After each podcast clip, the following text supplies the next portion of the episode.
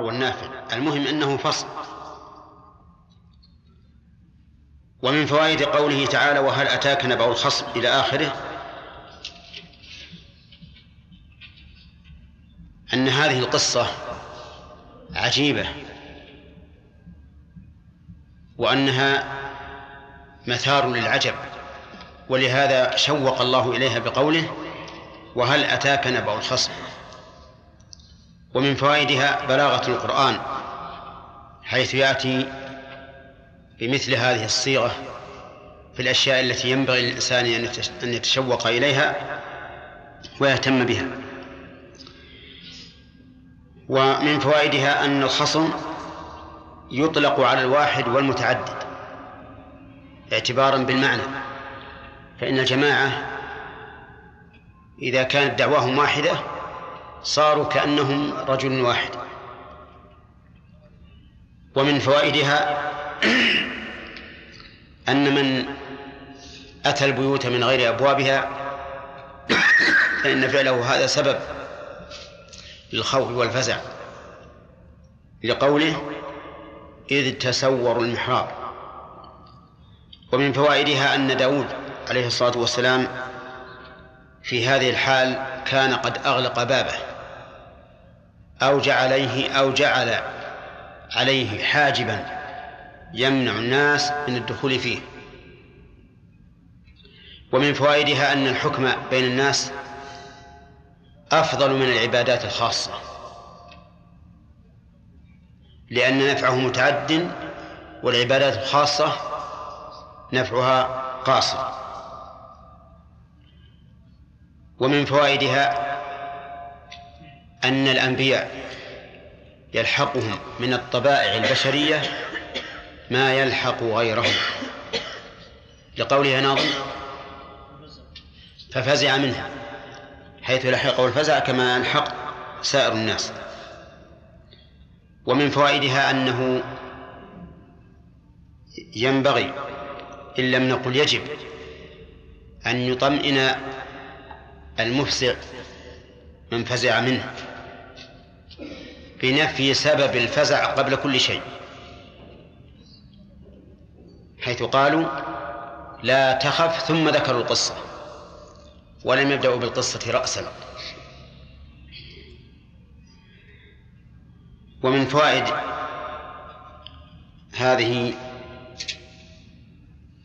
القصة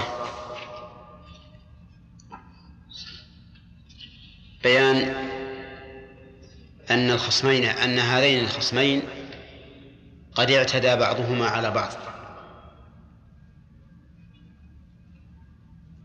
يعني وليست المسألة مسألة كلامية أو ليس فيها عدوان بل فيها عدوان. اعتدى بعضهم على بعض بما ذكروا من السبب.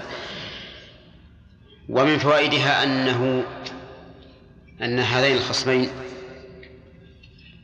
أساء الأدب من بعض الوجوه حيث قال فاحكم بيننا بالحق ولا تشطب ووجه الإساءة أنهما ما جاء إلى الحكم إلا وهما يعتقدان أنه سيحكم بالحق. فإذا قال احكم بيننا بالحق فإن هذا قد يولد تهمة من أنه لن يحكم بالحق. ومن فوائد الآية الكريمة أن الحكم يحتاج إلى إلزام لقولهم واهدنا إلى سواء الصراط فإن هذا أمر زائد على الحكم لأن الحكم أن يفصل بينهم والهداية أن يدلهم على ذلك من أجل إلزامهم به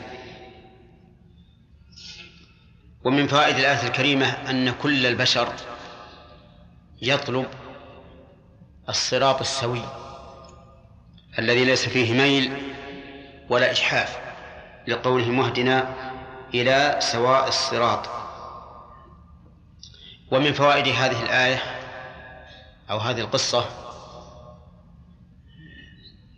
لباقة هذين الخصمين حيث لم يثر لم تثر الخصومة ضغينتيهما.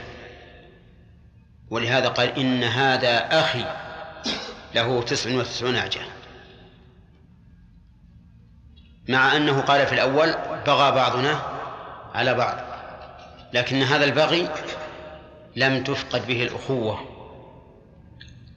لقول إن هذا أخ ومن فوائد الآية هذه القصة أن هذه الخصومة غريبة فإن أحدهما كان له تسع نعجة والآخر نعجة واحدة ومع هذا طمع الأول بالثاني.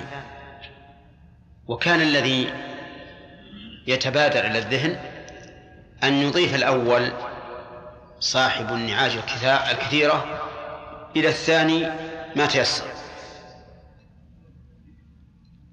ومن فوائد الآية الكريمة أن بعض الخصوم قد يكون أقوى في المخاصمة من الآخر حتى يغلبه لقوله وعزني في الخطاب. وثبت عن النبي صلى الله عليه وسلم أنه قال إنكم تختصمون إلي ولعل بعضكم أن يكون ألحن بحجته من بعض فأقضي له بنحو مما أسمع. فمن اقتطعت له شيئا من مال أخيه بغير حق فإنما أقتطع له قطعة من النار أو قال جمرة من النار.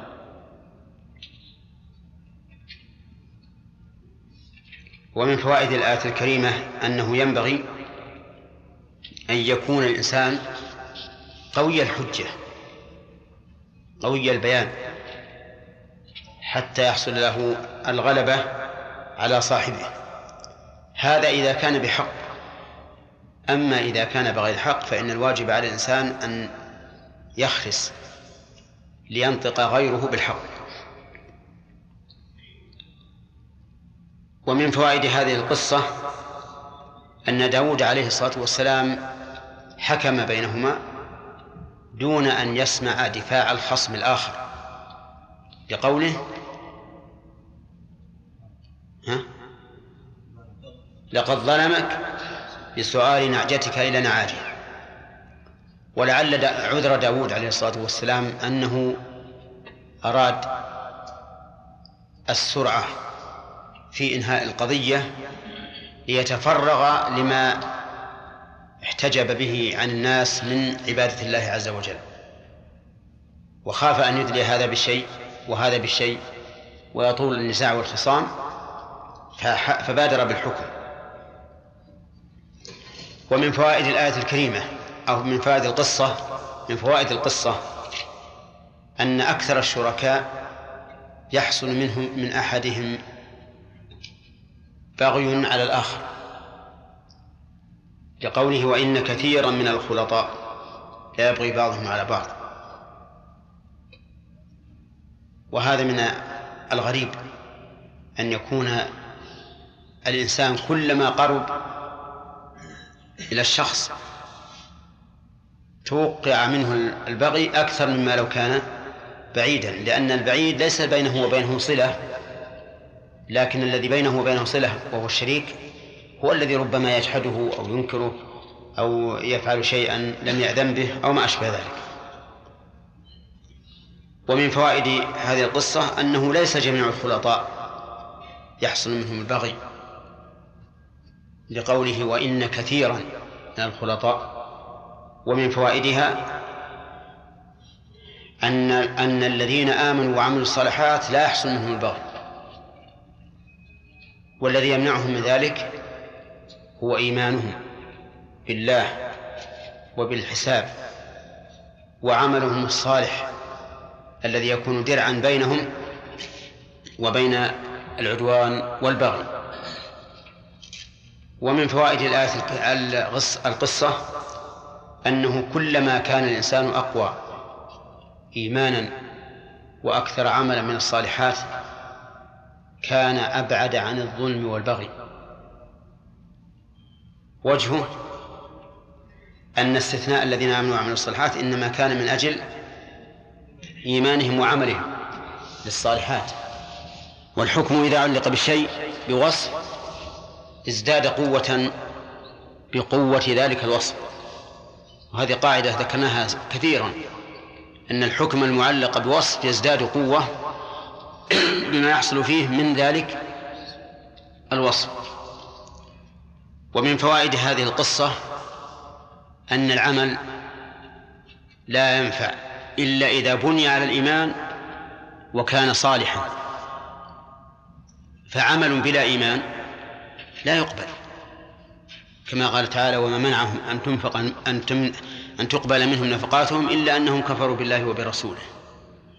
وكذلك لو كان هناك إيمان لكن لم يكن العمل صالحا لفقد الإخلاص أو الاتباع فيه فإنه لا ينفع.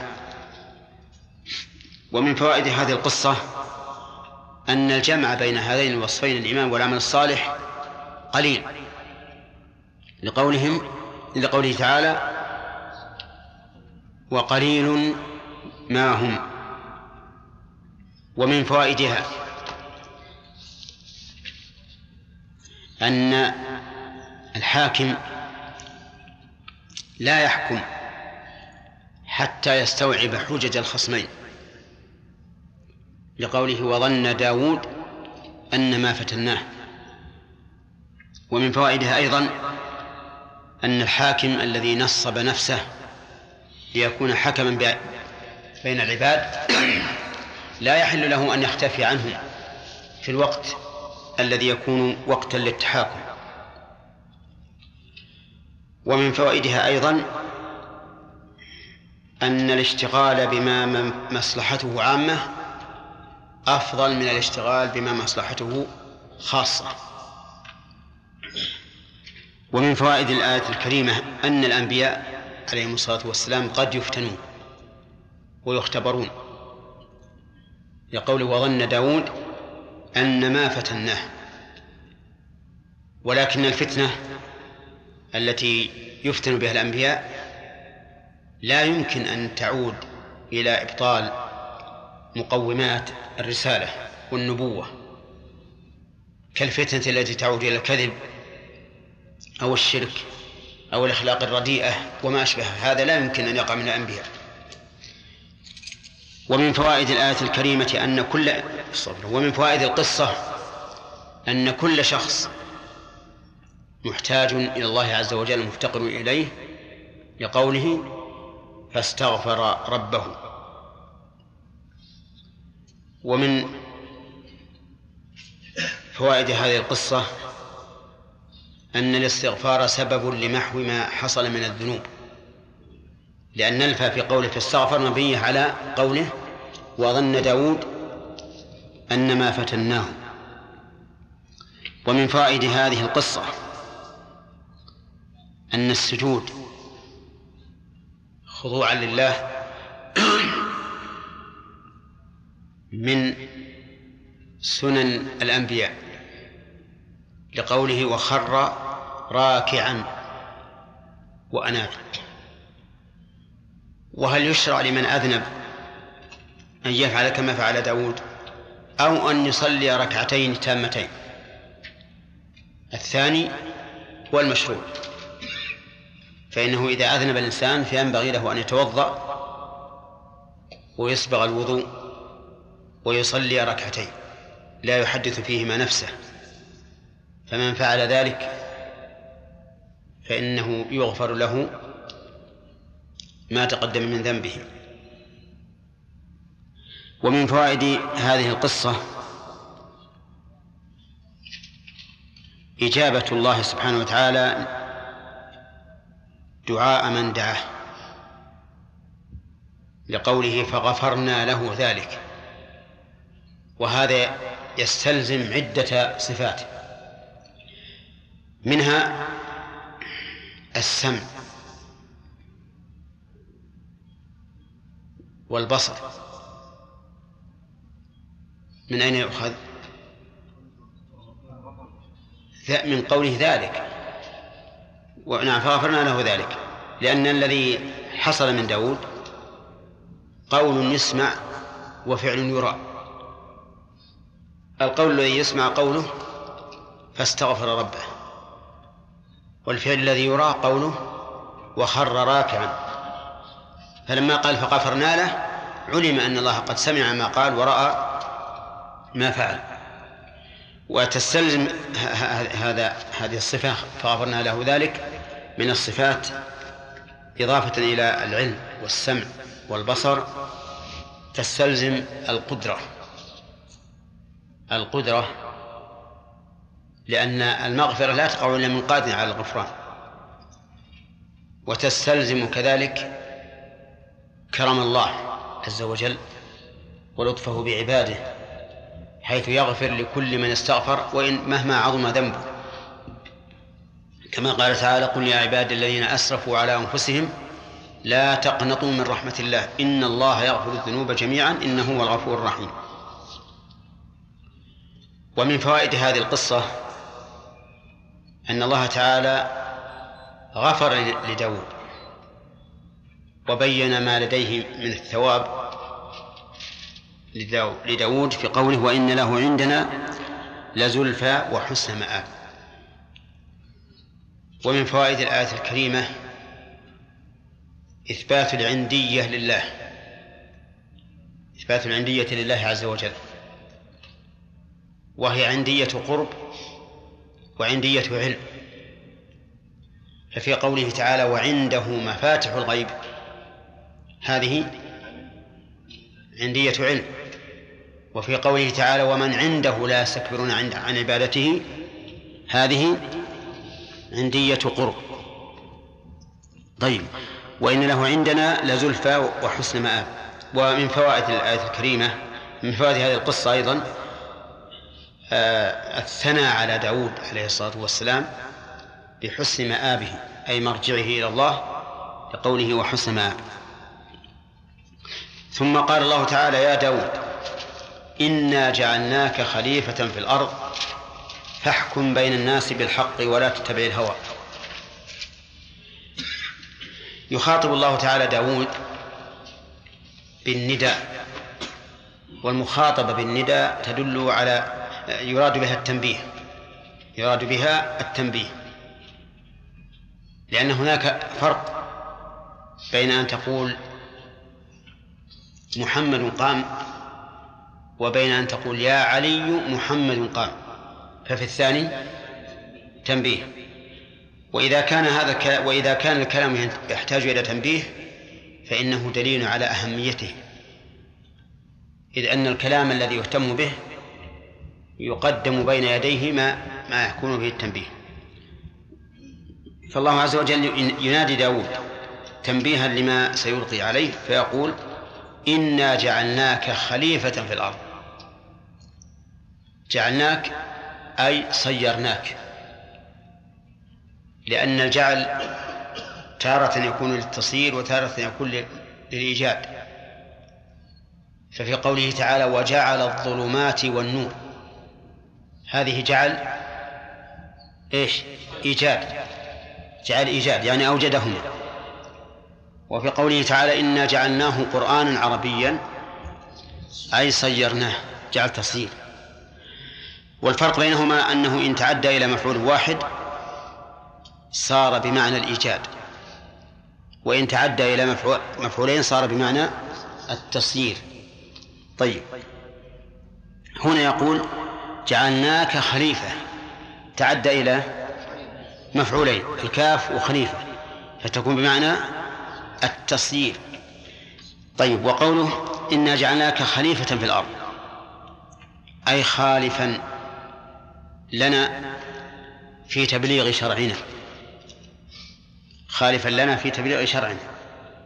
وليس المراد أنه خالف لله أنه يأتي بعده لأن الله تعالى هو الأول والآخر. والظاهر والباطن. لكن خليفة لله في تبليغ إيش؟ في تبليغ شرعه وحكمه بين الناس. وقوله فاحكم ألف هذه للتفريع. أي فبناء على كونك خليفة في الأرض احكم. قال المؤلف رحمه الله خليفة في الأرض تدبر أمر الناس. كما يدبر الخلفاء. أمر من رعاهم من جعلهم الله راعين له. فاحكم بين الناس بالحق.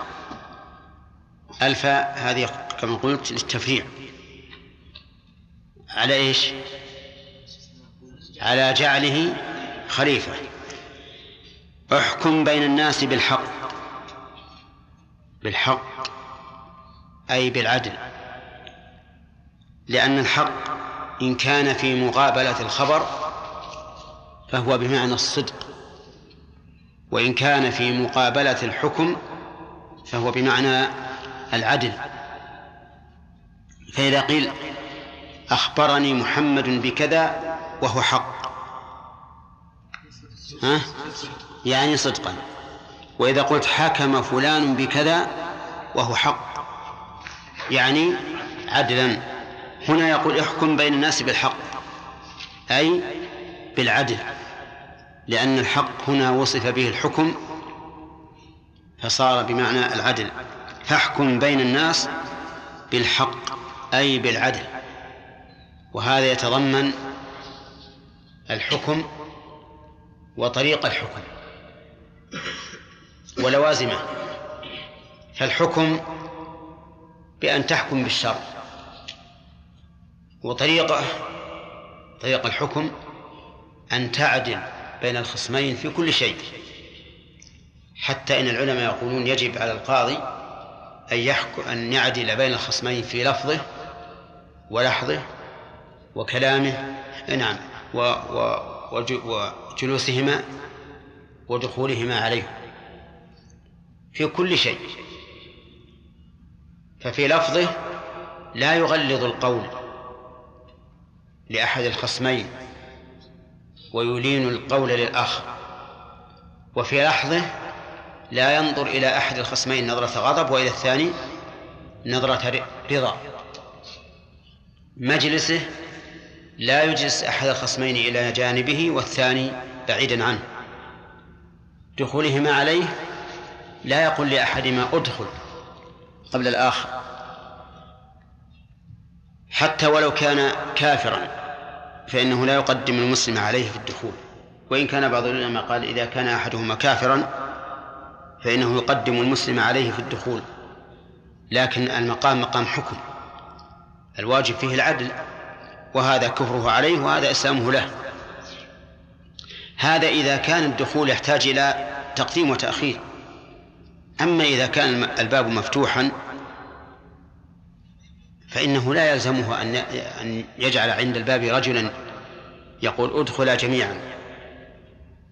يجعل الأمر موكولا إلى من؟ ها؟ إلى الخصوم. من جاء فليدخل. دخل قبل الثاني أو بعده لكن إذا كان هناك ترتيب الدخول فلا يقدم أحدهما على الآخر. هذا طريق الحكم. أما الحكم فإذا علم أن الحق مع أحدهما وجب عليه أن يحكم به له. مهما كان سواء كان عدوا أم صديقا. فاحكم بين الناس بالحق. الناس أصلها الأناس. الأناس لكنها حذفت الهمزة تخفيفا كما كما حذفت من شر وخير. قال الله تعالى قل هل أنبئكم بشر من ذلك أي بما هو أشر من ذلك. ثم قال ولا تتبع الهوى. الهوى هو النفس وإنما نهاه عن اتباع الهوى تعظيما لهذا الأمر ولا يلزم من نهيه عنه أن يكون ممكنا في حقه. لا يلزم أن يكون ممكنا في حقه. كما قال الله تعالى للنبي صلى الله عليه وسلم لئن أشركت ليحبطن عملك ولا يلزم من هذا أن يكون الإشراك في حقه ممكنا. وقد يقال إن الله نهاه عن اتباع الهوى لقوة الهوى في البشر. فإن الهوى فإن الهوى في البشر أمر مفطور عليه مفطور عليه البشر. لأنه يندر أن شخصا يتقدم إليه أبوه مع شخص آخر عدو له.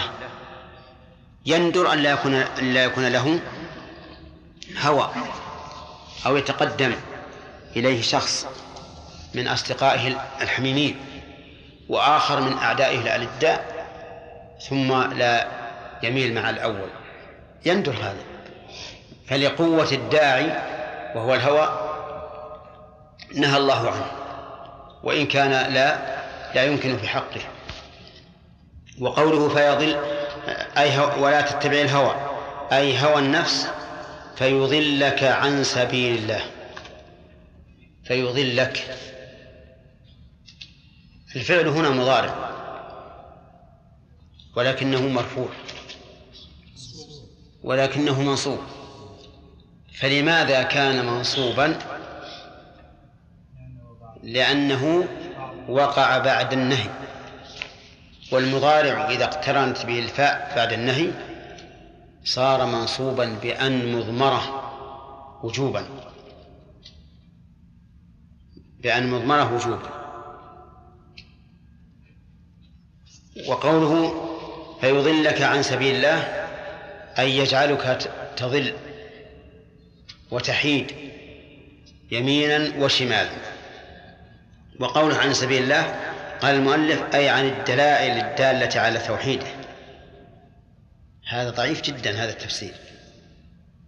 بل المراد بسبيل الله طريقه الموصل إليه. طريقه الموصل إليه. لأن السبيل في الأصل هو الطريق. وأضيف إلى الله لأن الله هو الذي وضعه. هو الذي شرعه. ولأن هذا السبيل يؤدي إلى من؟ يؤدي إلى الله. فأضيف إلى الله باعتبار وضعه وباعتبار نهايته. وإذا قلنا بما بما ذكرت أن المراد عن سبيل الله عن سبيل الله عن أي عن طريقه وشريعته صار أعم مما قال المؤلف أعم مما قال وألصق باللفظ لأن السبيل في اللغة معروف أنه الطريق وليست الدلائل الدالة على التوحيد. لكن الدلائل الدالة على التوحيد لا شك أن النظر فيها من من شريعة الله. فيضلك عن سبيل الله إن الذين يضلون عن سبيل الله إلى آخره. لم يقل الله عز وجل إنك إن تتبع الهوى أو إن تضل عن سبيل الله فلك عذاب شديد. بل أتى بالجملة الاستئنافية الاستقلالية. أولا تفاديا لمخاطبة داود بذلك. وثانيا ليكون أعم.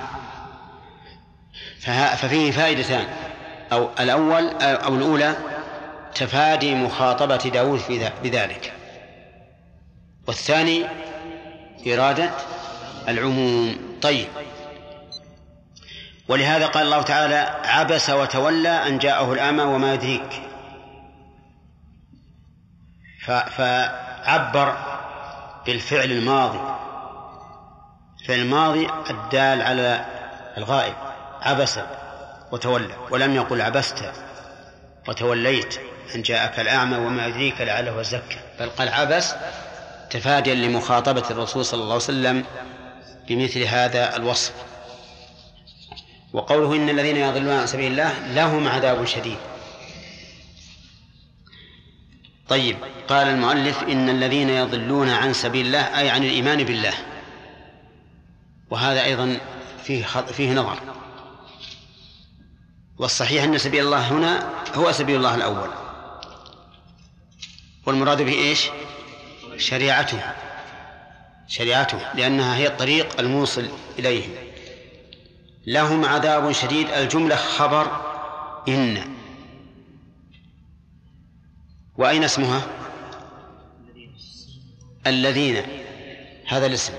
ولهم عذاب شديد خبرها. فالجملة هنا خبر لمبت... لاسم أو خبر لإن. وكل جملة تقع خبرا فلا بد فيها من رابط. يربط بين هذه الجملة وبين المبتدأ. والرابط هنا الضمير. في قوله لهم عذاب شديد. وقوله شديد أي قوي وعظيم. ويدلك لقوته وعظمته ما وصفه الله به في القرآن الكريم. من صفات تنزعج لها القلوب وتتفطر لها الأكباد. وقول شديد أي قوي بما نسوا يوم الحساب أي بسبب نسيانهم يوم الحساب. فالباء هنا للسببية وما مصدرية. ولهذا قال المؤلف بنسيانهم يوم الحساب المرتب عليه تركهم الإيمان. ولو أيقنوا بيوم الحساب لآمنوا في الدنيا. وقوله يوم الحساب بما نسوا يوم الحساب المراد بيوم الحساب يوم القيامة. وأضيف إلى الحساب لأن الناس يحاسبون فيه على أعمالهم. وأول ما يحاسب به الإنسان فيما يتعلق بحق الله الصلاة. وأول ما يحاسب عليه فيما يتعلق بحق الآدمين هو الدماء. كما قال النبي عليه الصلاة والسلام أول ما يقضى بين الناس في الدماء. نعم. السجدة ها؟ السجدة استغفر ربه نعم. إيش؟ السجدة نعم نعم. هي سجدة من الشكر أما بالنسبة لداود فهي سجدة توبة. سجدة توبة. ولهذا قلنا أن المشروع في شرعنا أن يصلي ركعتين لا أن يسجد مرة واحدة. أما بالنسبة لنا نحن تالي القرآن فإن فإن السجدة سجدة تلاوة. ولهذا يسن للإنسان أن يسجد ولو كان في الصلاة. خلافا لمن قال إن سجدة الصعاد لا يسجد فيها في الصلاة فإن هذا القول ضعيف. نعم. الله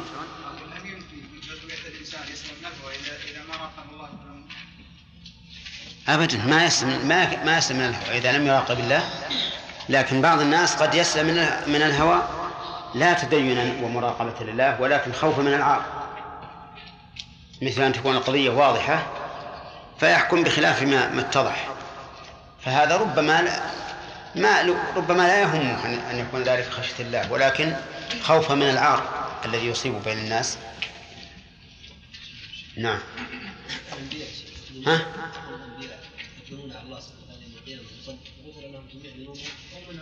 كيف؟ يرون إيش؟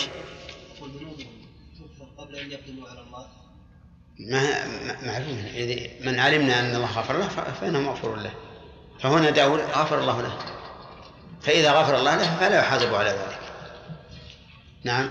هل يشرع للإنسان أن يمتنع عن القضاء حتى لا يفسد الحوادث؟ لا. القضاء فرض كفاية. وإذا لم يوجد صالحا إلا هو تعين عليه.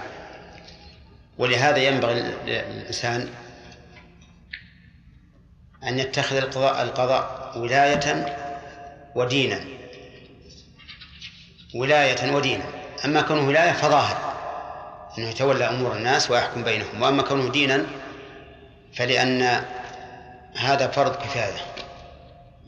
لا بد للناس من القضاء. ولأن النبي صلى الله عليه وسلم كان يقضي بين الناس فيقتدي بالرسول صلى الله عليه وسلم في هذا ويحصل له خير كثير. نعم.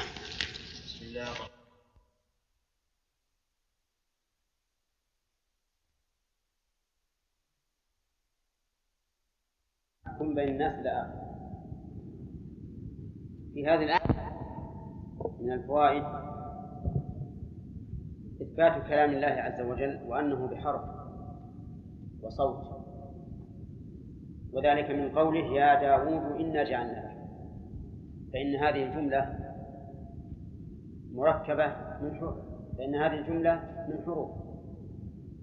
ولا بد أن تكون بصوت لأنه يخاطب بها داود ولا بد أن يكون المخاطب سامعا ولا سماع إلا بصوت. فيؤخذ منه الرد على الأشاعرة وغيرهم ممن قالوا إن الله سبحانه وتعالى يتكلم وأن كلامه هو المعنى النفسي القائم بذاته الملازم له أزلا وأبدا. ومن فوائد الآية الكريمة أن الأمر أمر الله. هو الذي ينصب من شاء ويعدل من شاء.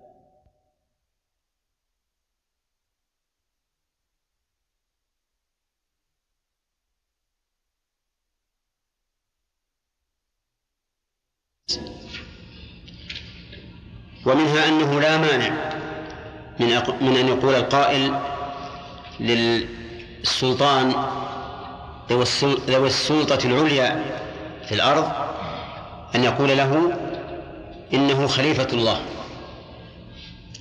ولا يعني ذلك أن الله سبحانه وتعالى محتاج إلى أن يستخلف أحدا ليقوم عنه بتدبير الخلق.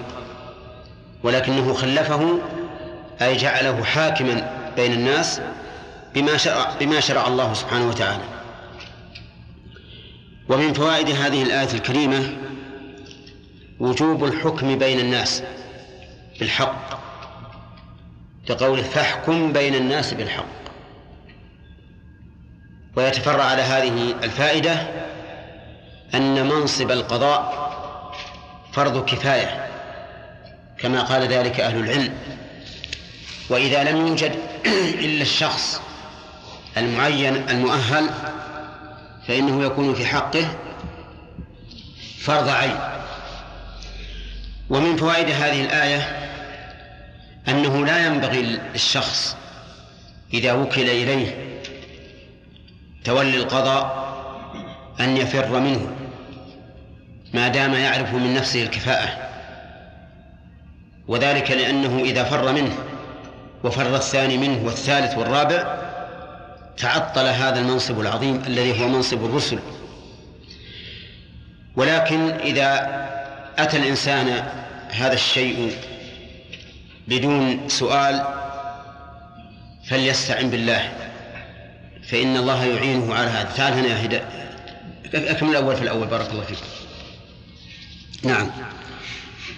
ومن فوائد هذه الآية أنه يجب أن يحكم بين الناس بالحق سواء كان ذلك في طريق الحكم أو في نفس الحكم.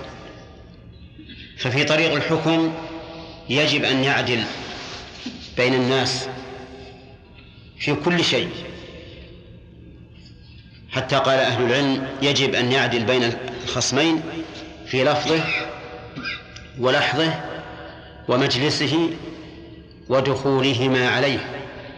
فلا يقدم أحدا في ذلك على أحد. تقدموا أنتم يا أهل. ما في مكان؟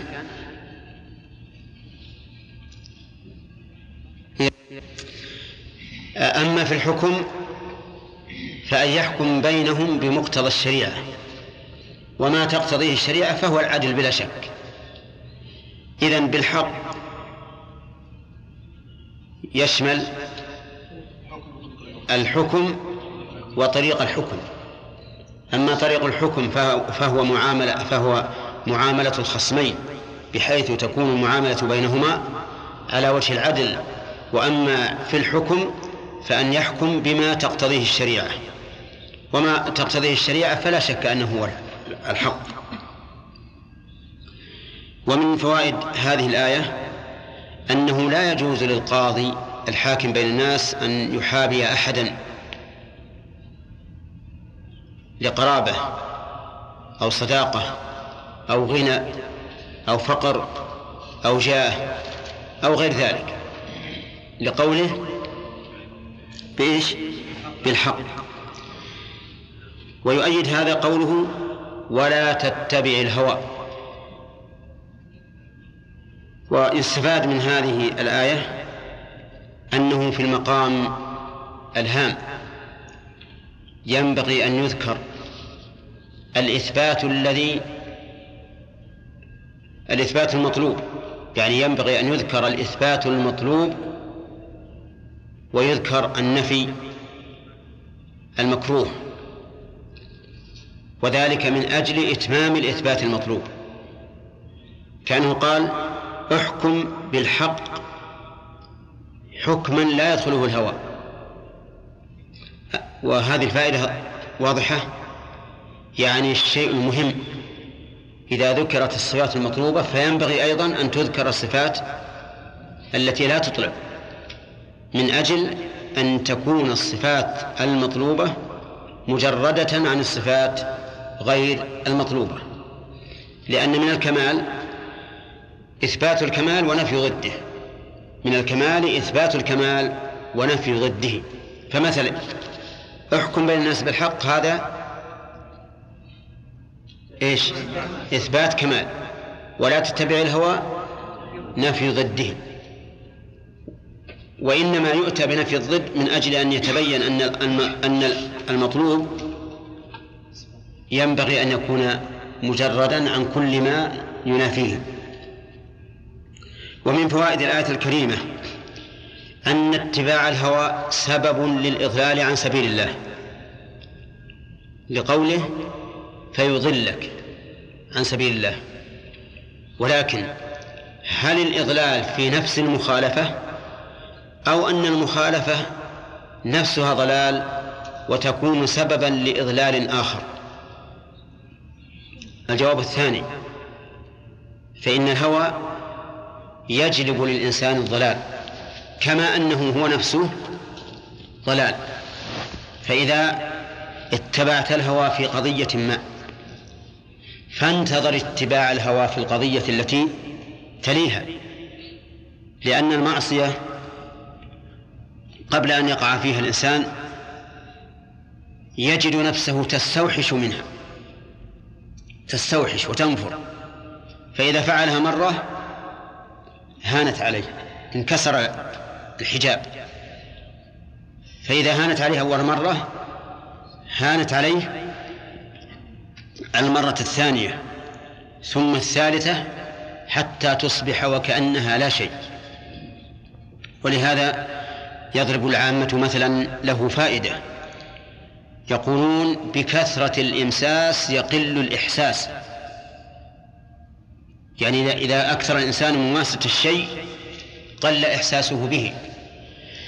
الحاصل أن اتباع الهوى. انتبه. ضلال بنفسه. كمل. وسبب للضلال. ووجه ذلك أن المعصية تنفر منها النفس فإذا فعلتها مرة نعم هانت عليها. ثم الثانية تكون أهون والثالثة أهون والرابعة أهون حتى تصبح المعصية وكأنها ليست بمعصية. ولهذا قال فيضلك عن سبيل الله. فتجد القاضي مثلا فتجد قاضيا مثلا لا يمكن أن يحكم بالحيف والجور وتجده نافرا من ذلك فإذا حكم مرة هان عليه. جاء المرة الثانية وهان عليه الثالثة والرابعة وهكذا. فلهذا قال ولا تتبع الهوى فيضلك عن سبيل الله. ويمكن أن يقال إن هذا لا يختص بالحكم بين الناس أي أن اتباع الهوى سبب للإضلال عن سبيل الله في كل شيء حتى في غير الحكم.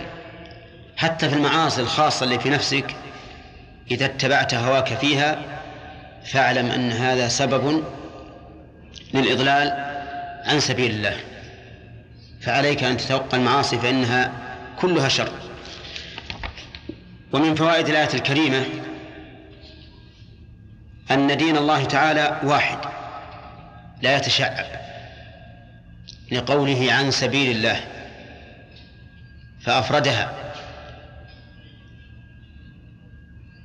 ويدل لهذا قوله تعالى وأن هذا صراطي مستقيما فاتبعوه ولا تتبعوا السبل فتفرق بكم عن سبيله فسبيل الله واحدة ولكن ما خالفها فهو المتشتت هذا سببه الهوى وهذا سببه خشية الناس وهذا سببه كذا وهذا سببه كذا فتتفرق السبل ومن فوائد الآية الكريمة الثناء العظيم على شريعة الله وذلك بإضافتها إلى الله لأن كل ما أضيف إلى الله فإنه إذا كانت الإضافة خاصة يدل على فإن الإضافة تدل على شرفه.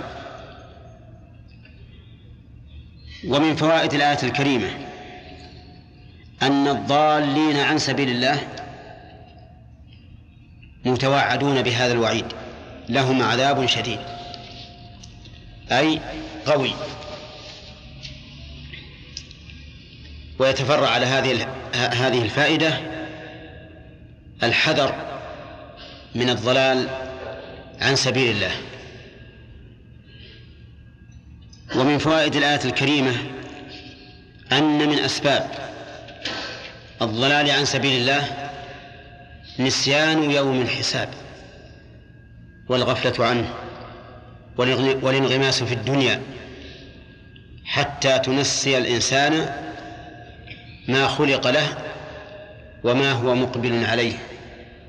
ولهذا قال بما نسوا يوم الحساب. أي غفلوا عنه. ليس المراد النسيان الذهول الذي يعفى عنه بل المراد النسيان بل المراد النسيان الترك. الذي هو الغفلة وعدم المبالاة وعدم المبالاة به. ومن فوائد الآية الكريمة الحذر من الانغماس في الدنيا الذي يوجب نسيان يوم الحساب.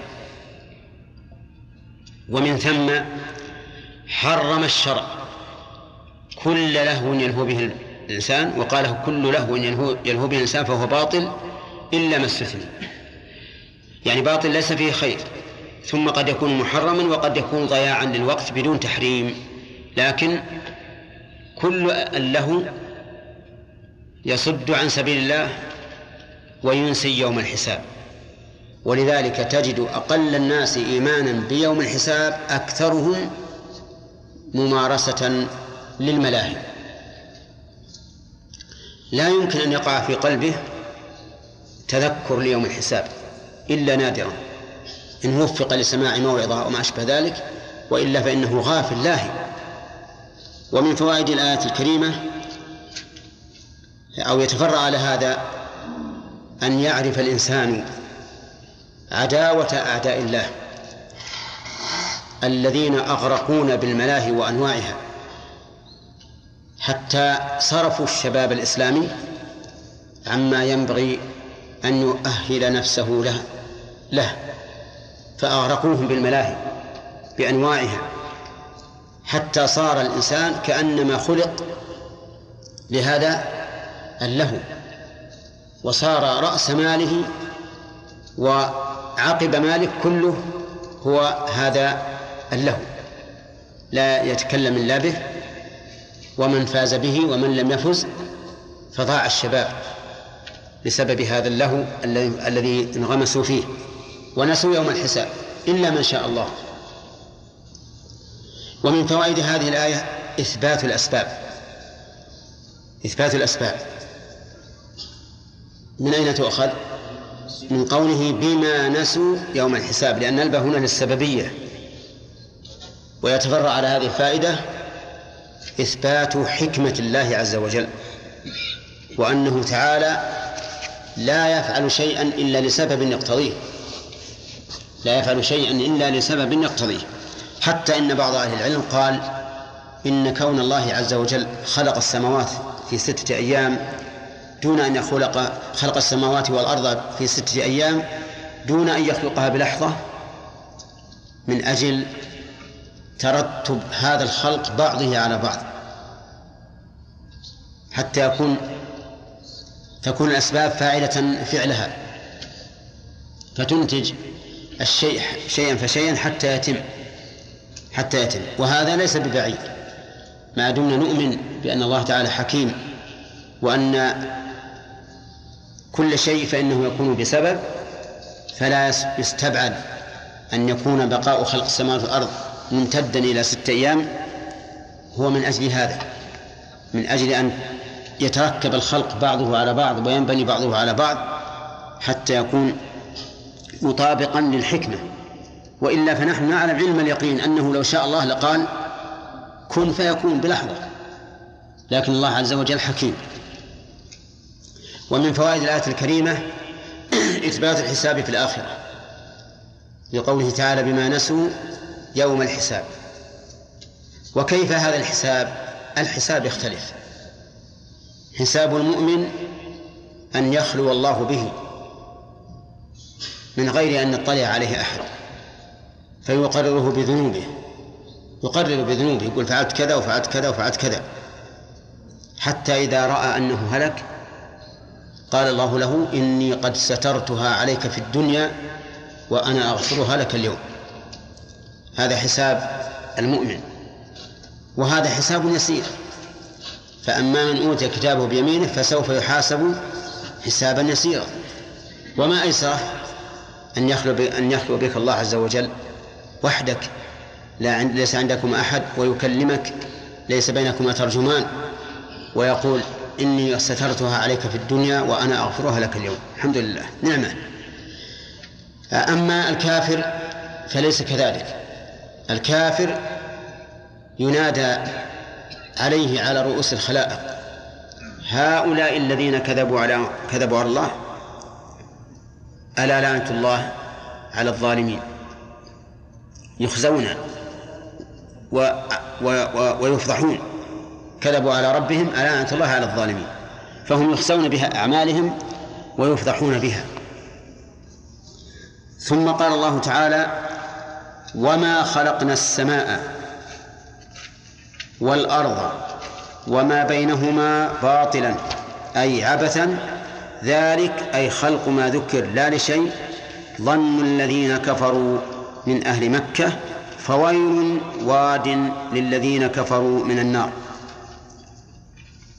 يقول الله عز وجل وما خلقنا السماء والأرض وما بينهما باطلا خلقنا أي أوجدنا. فالخلق بمعنى الإيجاد لكنه إيجاد عن تقدير إيجاد عن تقدير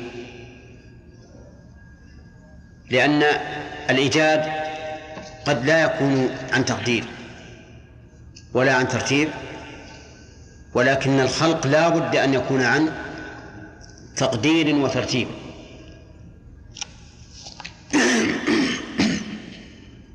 يقول وما خلقنا السماء والأرض السماء المراد بها الجنس فيشمل جميع السماوات وكذلك الأرض.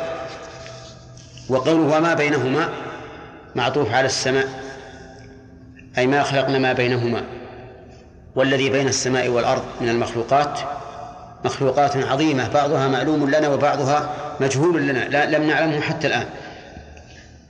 لكننا يغلب على الظن أنها مخلوقات عظيمة لأن الله تعالى جعلها قسيمة لخلق السماء والأرض وقسيم الشيء لا بد أن يكون مقاربا له أو مساويا له.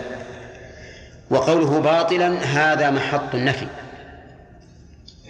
ولهذا نقول لا يجوز الوقوف على قولك وما خلقنا السماء والأرض وما بينهما. لأنك لو وقفت لأدى ذلك إلى أن يكون المعنى معنى باطلا. لا بد أن تصل فتقول باطلا لأن ذلك هو محط النفي. يعني ما خلقناهما باطلا أي لأجل الباطل. وهذا كقوله وما خلقنا السماوات والأرض وما بينهما لاعبين. فالباطل هنا بمعنى اللغو. الذي لا فائدة فيه. فالله ما خلق السماء والأرض باطلا. لو خلقها باطلا لكان ذلك في غاية السفة. أن تخلق هذه المخلوقات العظيمة بما فيها وهي لا. لا, لا لشيء بل لعب وله. باطلا قال المؤلف أي عبثا.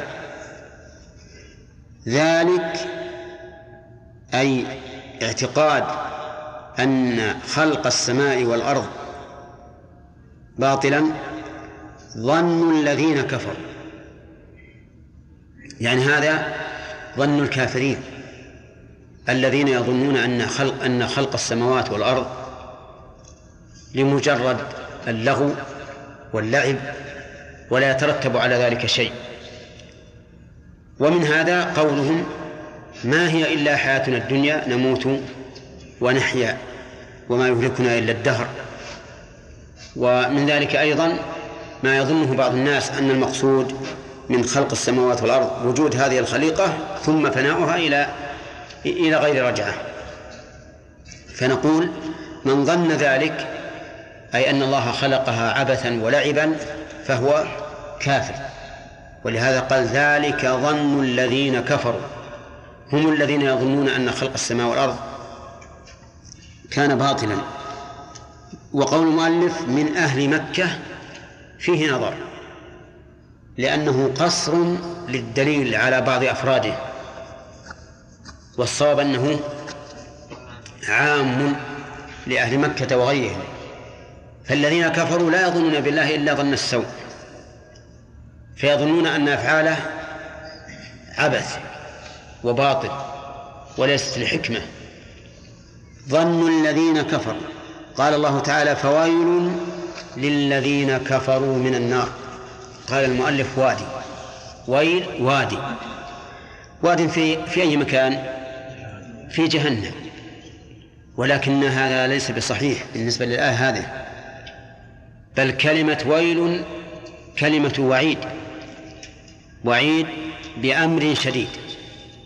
لأنه قال ويل له من النار. فهو يتوعد بها.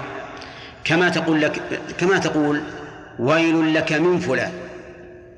هل معناه ويل لك من فلان يعني واد في في فلان؟ لا. بل هي كلمة وعيد على أمر شديد. فقول فويل أي وعيد شديد للذين كفروا من النار. يعني ما أعظم ويلهم من من نار جهنم والعياذ بالله. وقول للذين كفروا خبر ويل خبر ويل. وقوله من النار بيان لويل. يعني هذا الشيء العظيم يكون للذين كفروا من النار. ثم قال تعالى أم نجعل الذين آمنوا وعملوا الصالحات كالمفسدين في الأرض؟ أم نجعل المتقين كالفجار؟ أم هنا متصلة أم منقطعة؟ ها؟ منقطعة. لأنه لم يذكر في لم يذكر لها معادل. أو لم يذكر فيها معادل. و فهي إذن بمعنى بل والهمزة. يعني بل أنجعل. بل أنجعل الذين آمنوا وعملوا الصالحات. هذا الاستفهام المقصود به النفي والإنكار. يعني لا يمكن أبدا أن نجعل الذين آمنوا وعملوا الصالحات كالمفسدين في الأرض.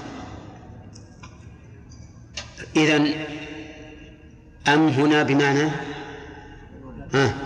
بل وهمزة الاستفهام. والمراد بالاستفهام النفي والإنكار.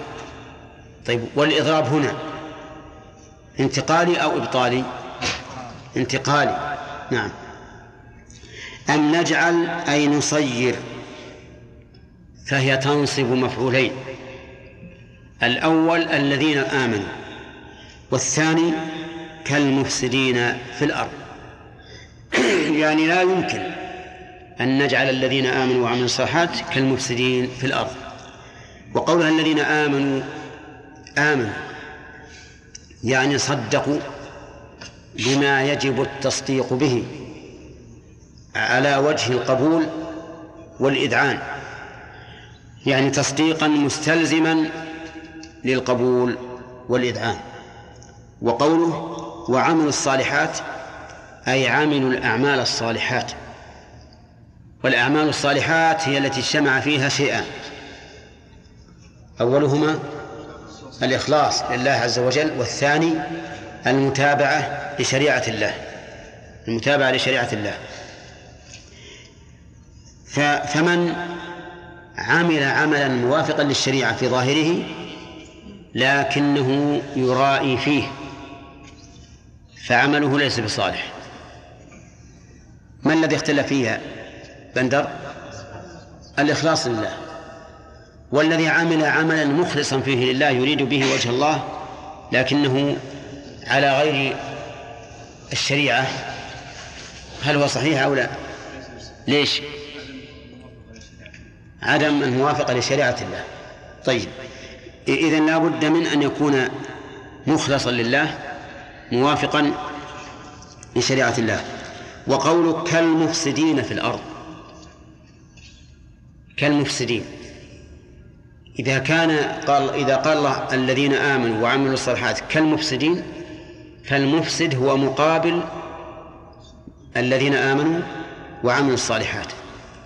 فيكون المراد بالمفسدين في الأرض الكفار الذين يعملون السيئات.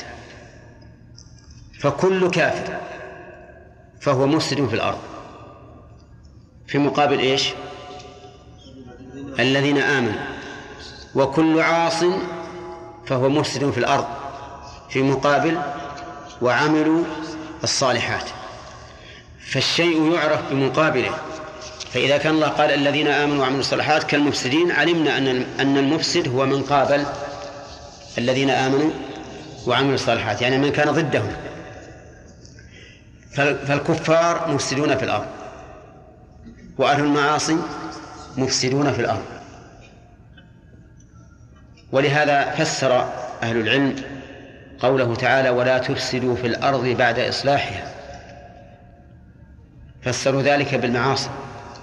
قالوا لا تفسدوا في الأرض بالمعاصي وهذا التفسير صحيح. يشهد له قوله تعالى ظهر الفساد في البر والبحر بما كسبت أيدي الناس ليذيقهم بعض الذي عملوا لعلهم يرجعون طيب. هدم البيوت هل هو فساد في الأرض؟ لا ليس بفساد. لا تنفي ولا تثبت. إن فسد إن هدمها الإنسان ظلما وعدوانا فهو فساد في الأرض لأنه معصية. لا يجوز الإنسان أن يعتدي على بيت أخيه فيهدمه. وإن هدمها لإصلاحها فهذا ليس فسادا في الأرض. طيب آه، يقول أم نجعل المتقين كالفجار؟ هذه أيضا بمعنى بل وهمزة الاستفهام الذي يراد به الإنكار والنفي. أم نجعل المتقين أي نصير المتقين كالفجار؟ يعني لا لا يمكن أن نجعل المتقي كالفاجر. نعم. المتقي من؟ المتقي من اتخذ وقاية من عذاب الله بفعل أوامره واجتناب نواهيه. هذا المتقي. وهذا أجمع ما قيل في تعريف المتقي أنه إيش؟ من اتخذ هداية الله. نشوف هداية. اتخذ إيش؟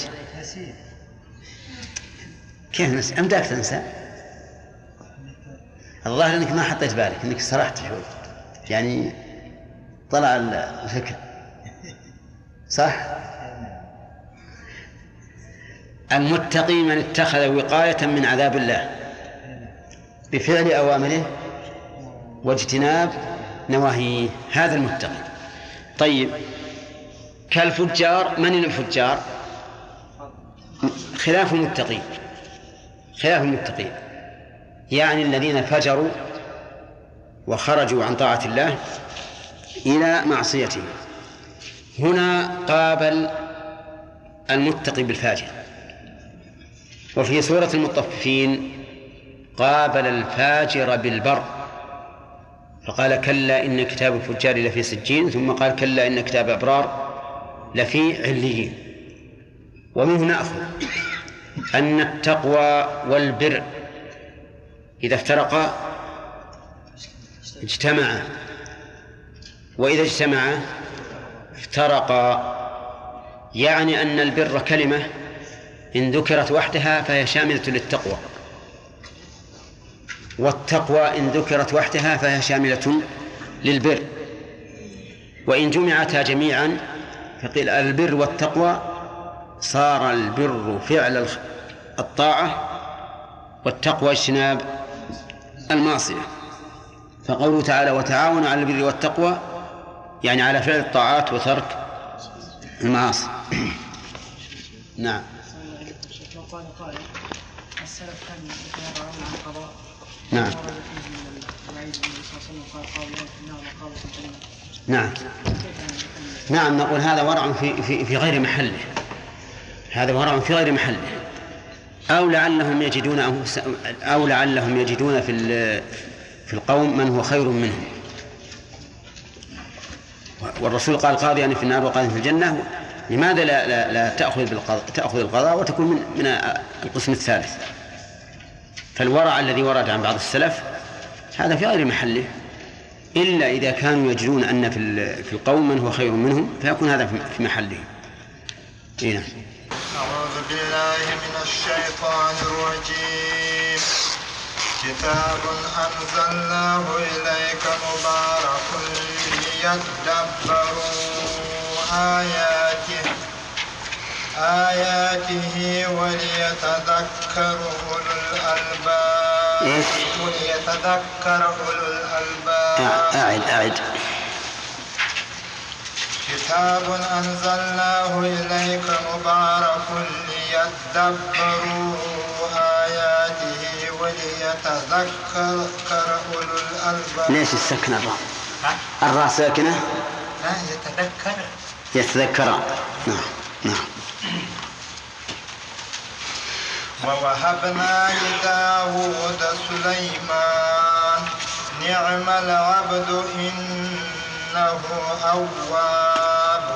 إذا عرض عليه بالعشي الصافنات الجياد فقال إني أحببت حب الخير عن ذكر ربي حتى توارت بالحجاب. بس.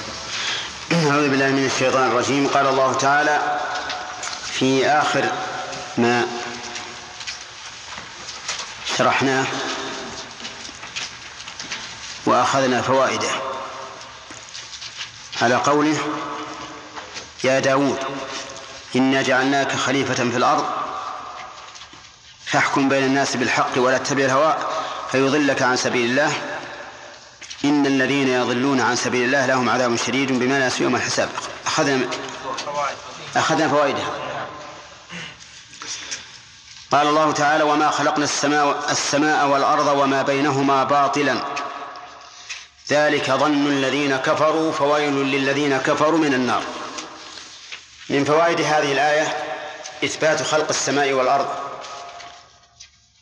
وأنها حادثة بعد العدم وليس في الكون شيء يكون أزليا أبديا أبدا. فالسماوات ليست أزلية بل هي مبتدأة. وسوف تفنى. وكذلك كل شيء سوف يفنى إلا ما استثنى الله عز وجل وخلقه للبقاء مثل الأرواح فإنها خلقت للبقاء. وكذلك ما في الجنة من النعيم والولدان والحور وما أشبه هذا فما دل الكتاب والسنة على بقائه وأبديته فهو باق أبدي.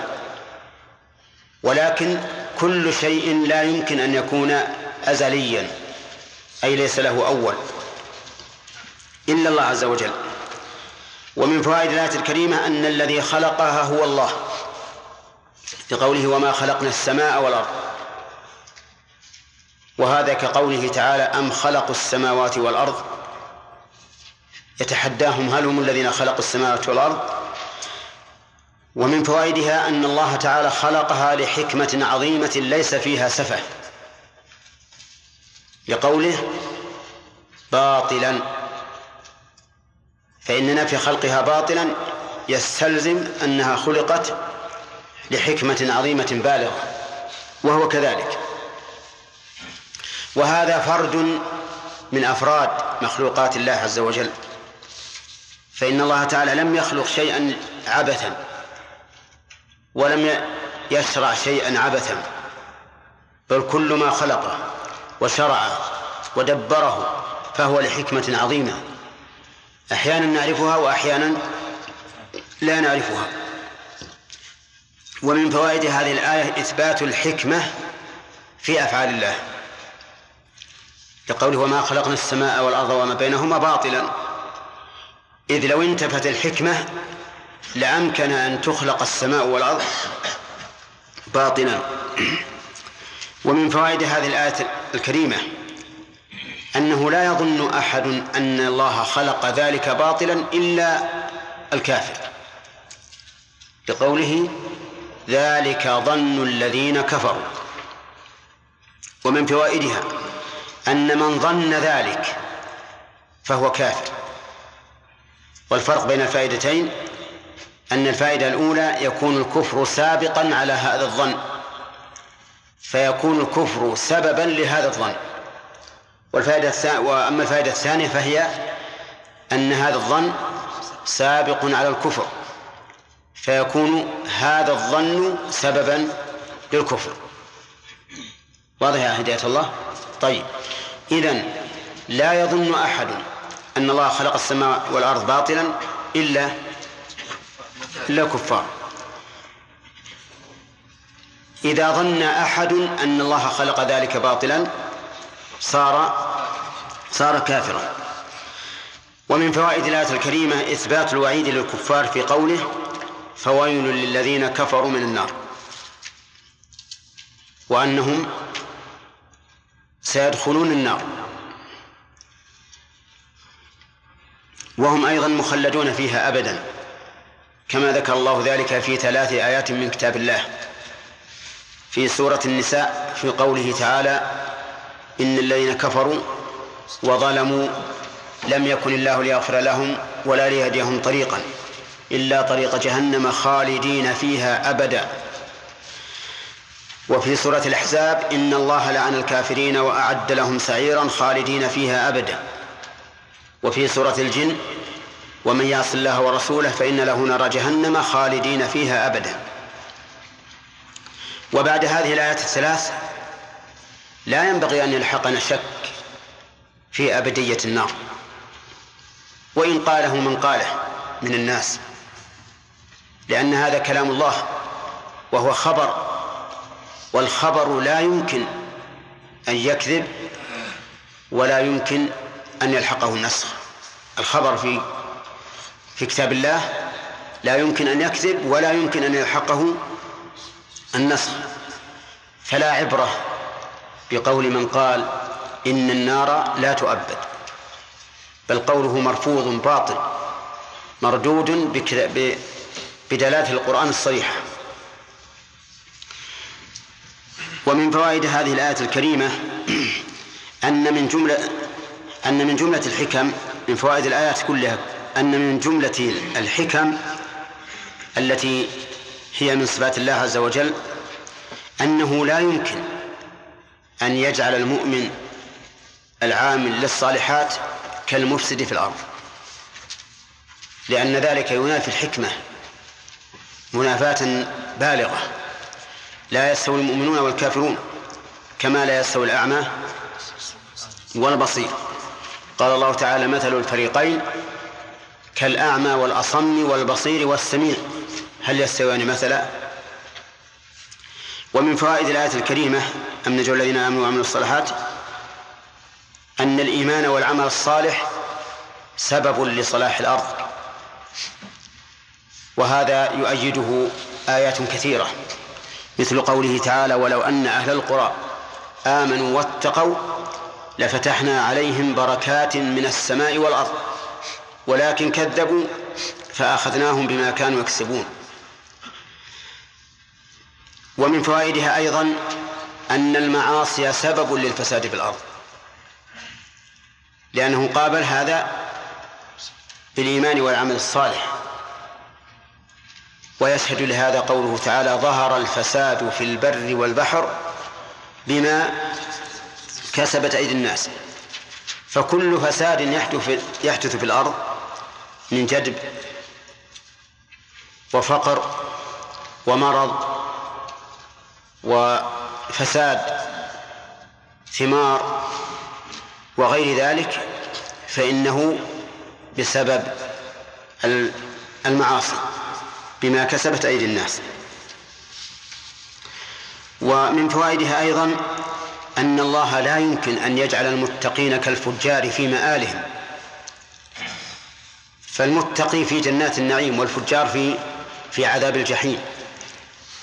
أم نجعل المتقين كالفجار؟ يعني لا يمكن أن نجعل المتقي كالفاجر في مآله لأن المتقي مآله الجنة والفاجر مآله النار. آه ثم نبدأ بشرح المؤلف. قال نزل يعني قوله تعالى أم نجعل الذين آمنوا وعملوا الصالحات إلى آخره. لما قال كفار مكة للمؤمنين إنا نعطى في الآخرة مثل ما تعطون. وهذا قد يكون صحيحا وقد لا يكون صحيحا. لكن إن إن كان صحيحا فهو كقول اليهود لن تمسنا النار إلا أياما معدودة.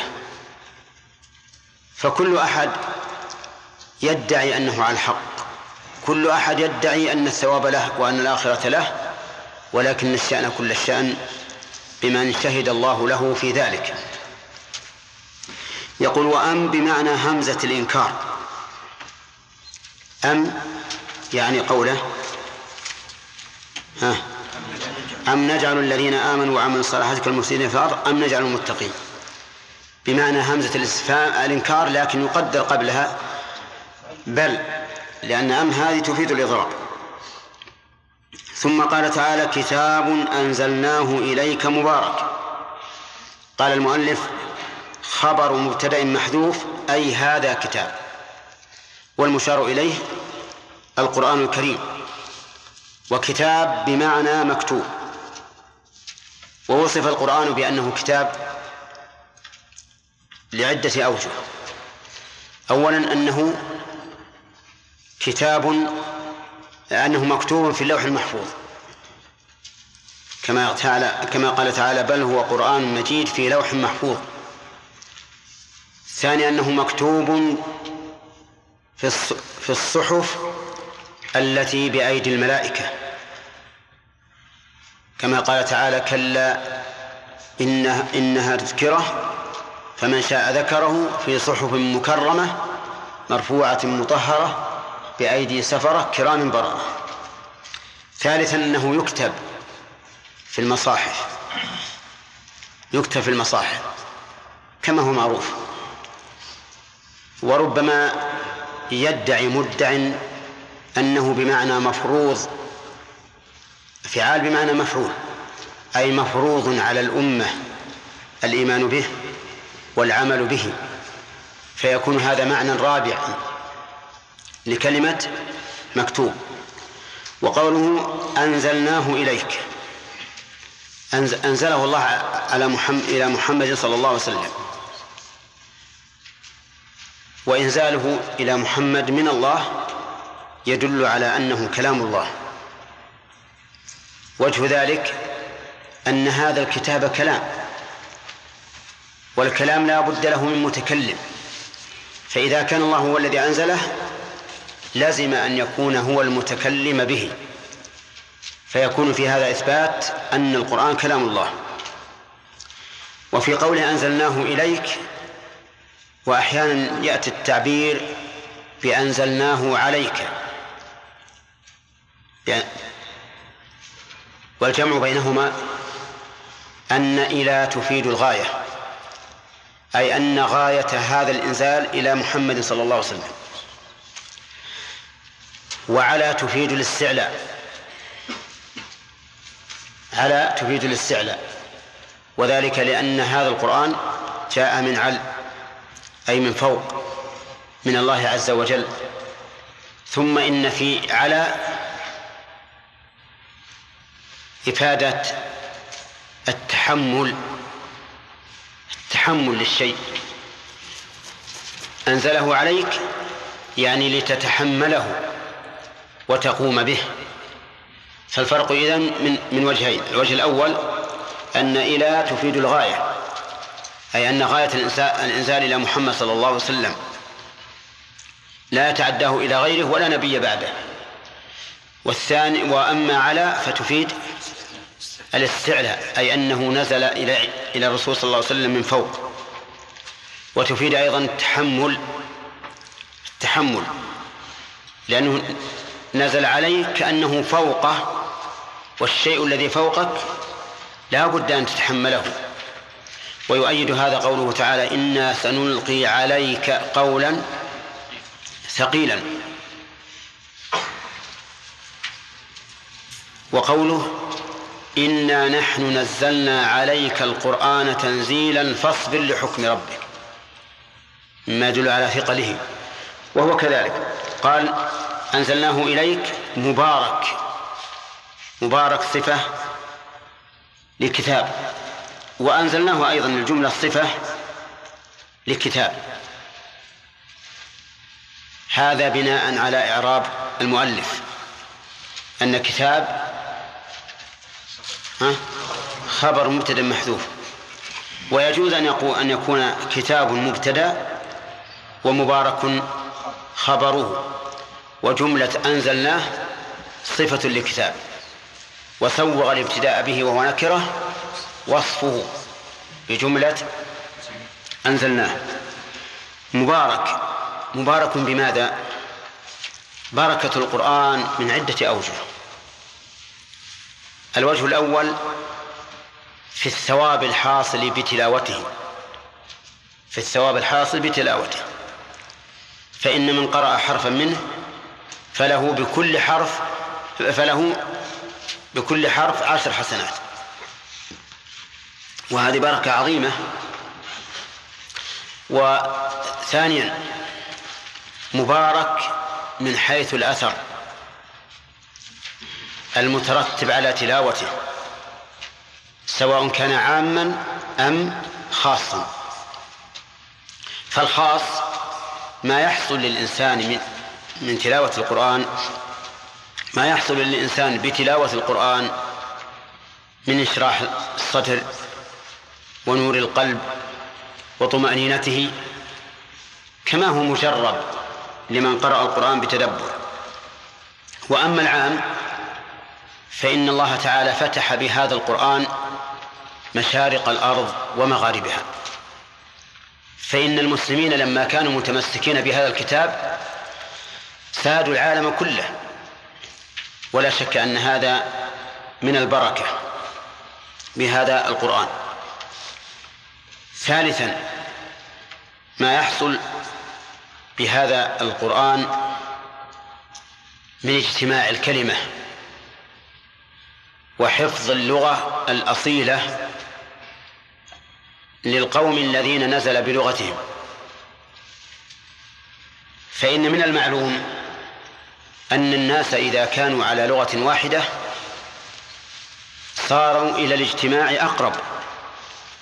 وإذا تفرقت لغاتهم صاروا إلى التفرق أقرب. لأن إذا اتفقت لغاتهم استطاعوا أن يتفاهموا فيما بينهم وأن يعرف بعضهم ما عند بعض.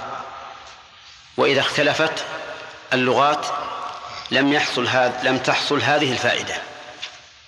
فهذا من بركة القرآن الكريم.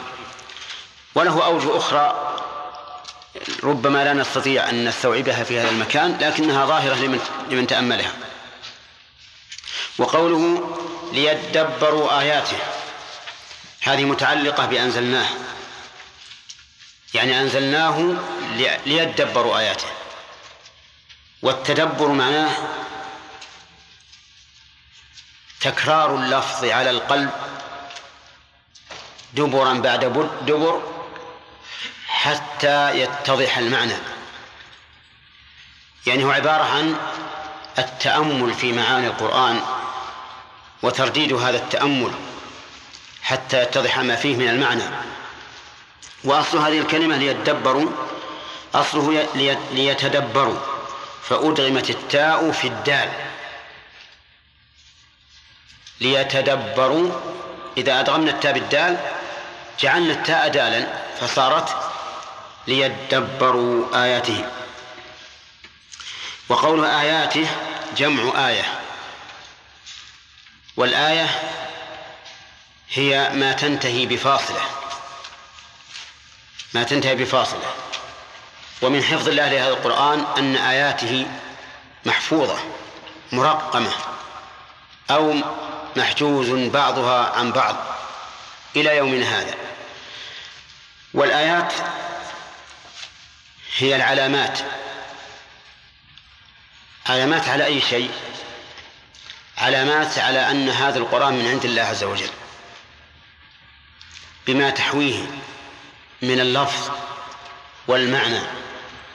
ولهذا كان كانت الآية الواحدة معجزة للبشر بل معجزة للخلق كلهم. لأنها آية من آيات الله. قال ينظروا في معانيها فيؤمنوا. هذه حكمة من حكم إنزال القرآن أن يتدبر الإنسان في الآيات. الثاني قال وليتذكر يتعظ أولو الألباب أصحاب العقول. هذه فائدة ثانية. لكن جعل التذكر بعد بعد التدبر.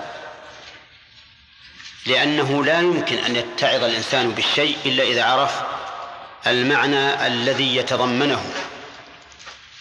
فتدبر أولا ثم تذكر ثانيا. فأولا أن يقرأ القرآن أن يقرأ الإنسان القرآن.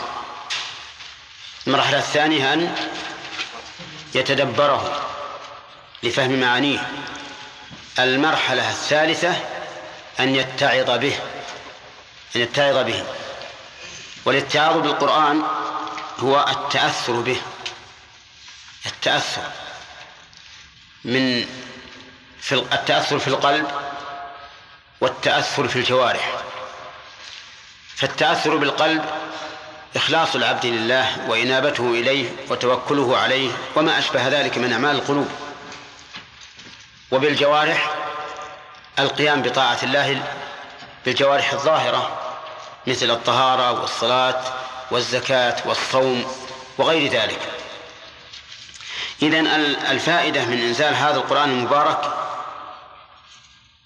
تتركز على شيئين.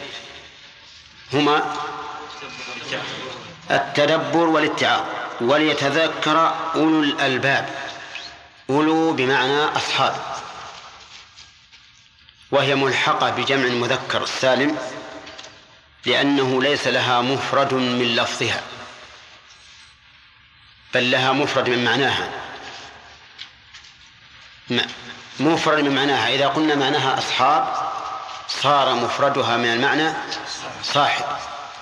فأولو جمع صاحب باعتبار المعنى. ولهذا نقول إنها ملحقة بجمع المذكر السالم لأنه لا مفرد لها. وجمع المذكر السالم هو ما سلم فيه بناء بناء المفرد. فإذا لم يكن له مفرد لم يكن جمعا فيلحق به. وقوله أولى الألباب يعني أصحاب العقول لأن صاحب العقل هو الذي يتعظ. أما من لا عقل له فإنه لا ينتفع بذلك.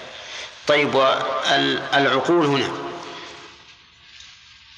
العقول هي عقول الرشد وليست عقول الإدراك لأن العقل عقلان. عقل إدراك وعقل رشد. فعقل الإدراك هو ما يتعلق به التكليف وعقل الرشد ما يكون بحسن التصرف. ما يكون بحسن التصرف. فالكفار مثلا لهم عقول لكن عقول إيش؟ عقول إدراك. لأن هذا هو الذي يتعلق بالتكليف. وليس لهم عقول يعني ليس لهم عقول رشد. لأنهم لم يحسنوا التصرف. وكل من لا يحسن التصرف فإنه يصح أن ينفى عنه العقل. قال الله تعالى أتأمرون الناس بالبر وتنسون أنفسكم وأنتم تتلون الكتاب أفلا تعقلون؟ ونحن فيما بيننا إذا وجدنا شخصا يسيء التصرف قلنا هذا هذا غير غير عاقل. وإن كان عاقلا من حيث الإدراك لكنه ليس عاقلا من حيث التصرف. والعقل الذي يمدح هو عقل عقل الرشد أما عقل الإدراك فهذا يحصل لكل أحد حتى للكفار والفجار. وقول الباب الباب جمع لب. ولب كل شيء لب كل شيء المقصود منه. هذا لب الشيء والمقصود منه. فالحبة مثلا لبها ما كان بداخلها المخ الذي في داخلها هو اللب. وما فوقه فهو قشور البيضة الذي في داخل ال... الذي في داخلها هو اللب وما فوقه قشور قال ووهبنا لداود سليمان وهبنا أعطينا. ووصف الله ذلك بأنه هبة لأنه محض فضل منه. لا يحتاج منا إلى شيء. قال الله تعالى لله ملك السماوات والأرض يخلق ما يشاء يهب لمن يشاء إناثا ويهب لمن يشاء الذكور أو يزوجهم ذكرانا وإناثا. إذا وهبنا لداود يعني أعطيناه هبة فضلا منا وتبرعا بلا قيمة. وقول سليمان لم ينون. لماذا؟ ممنوع من الصرف. للعالمية وزيادة الألف والنون. لا سليمان هو عاجم. السلامة موجودة في اللغة العربية. داود ممنوع من الصرف للعالمية والعجمة. كذا. نعم العبد قال المؤلف سليمان ابنه. ابنه. من أين عرف المؤلف أنه ابنه؟ ألا يجوز أن يكون المراد وهبنا لداود سليمان يعني خادمه؟ فالجواب لا لأن الله سبحانه وتعالى سمى الأولاد هبة. في قوله يخلق ما يشاء يهب لمن يشاء إناثا ويهب لمن يشاء الذكور أو يزوجهم يعني يصنفهم ذكرانا وإناثا ويجعل من يشاء عقيما. قال نعم العبد أي سليمان.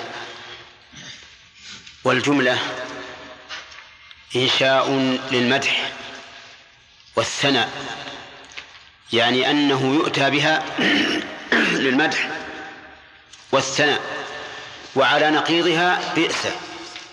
فإنها كلمة لإنشاء الذم. وقوله نعم العبد المعروف أن نعم وبئس تحتاج إلى فاعل ومخصوص بالمدح في نعمة والذم في بئس.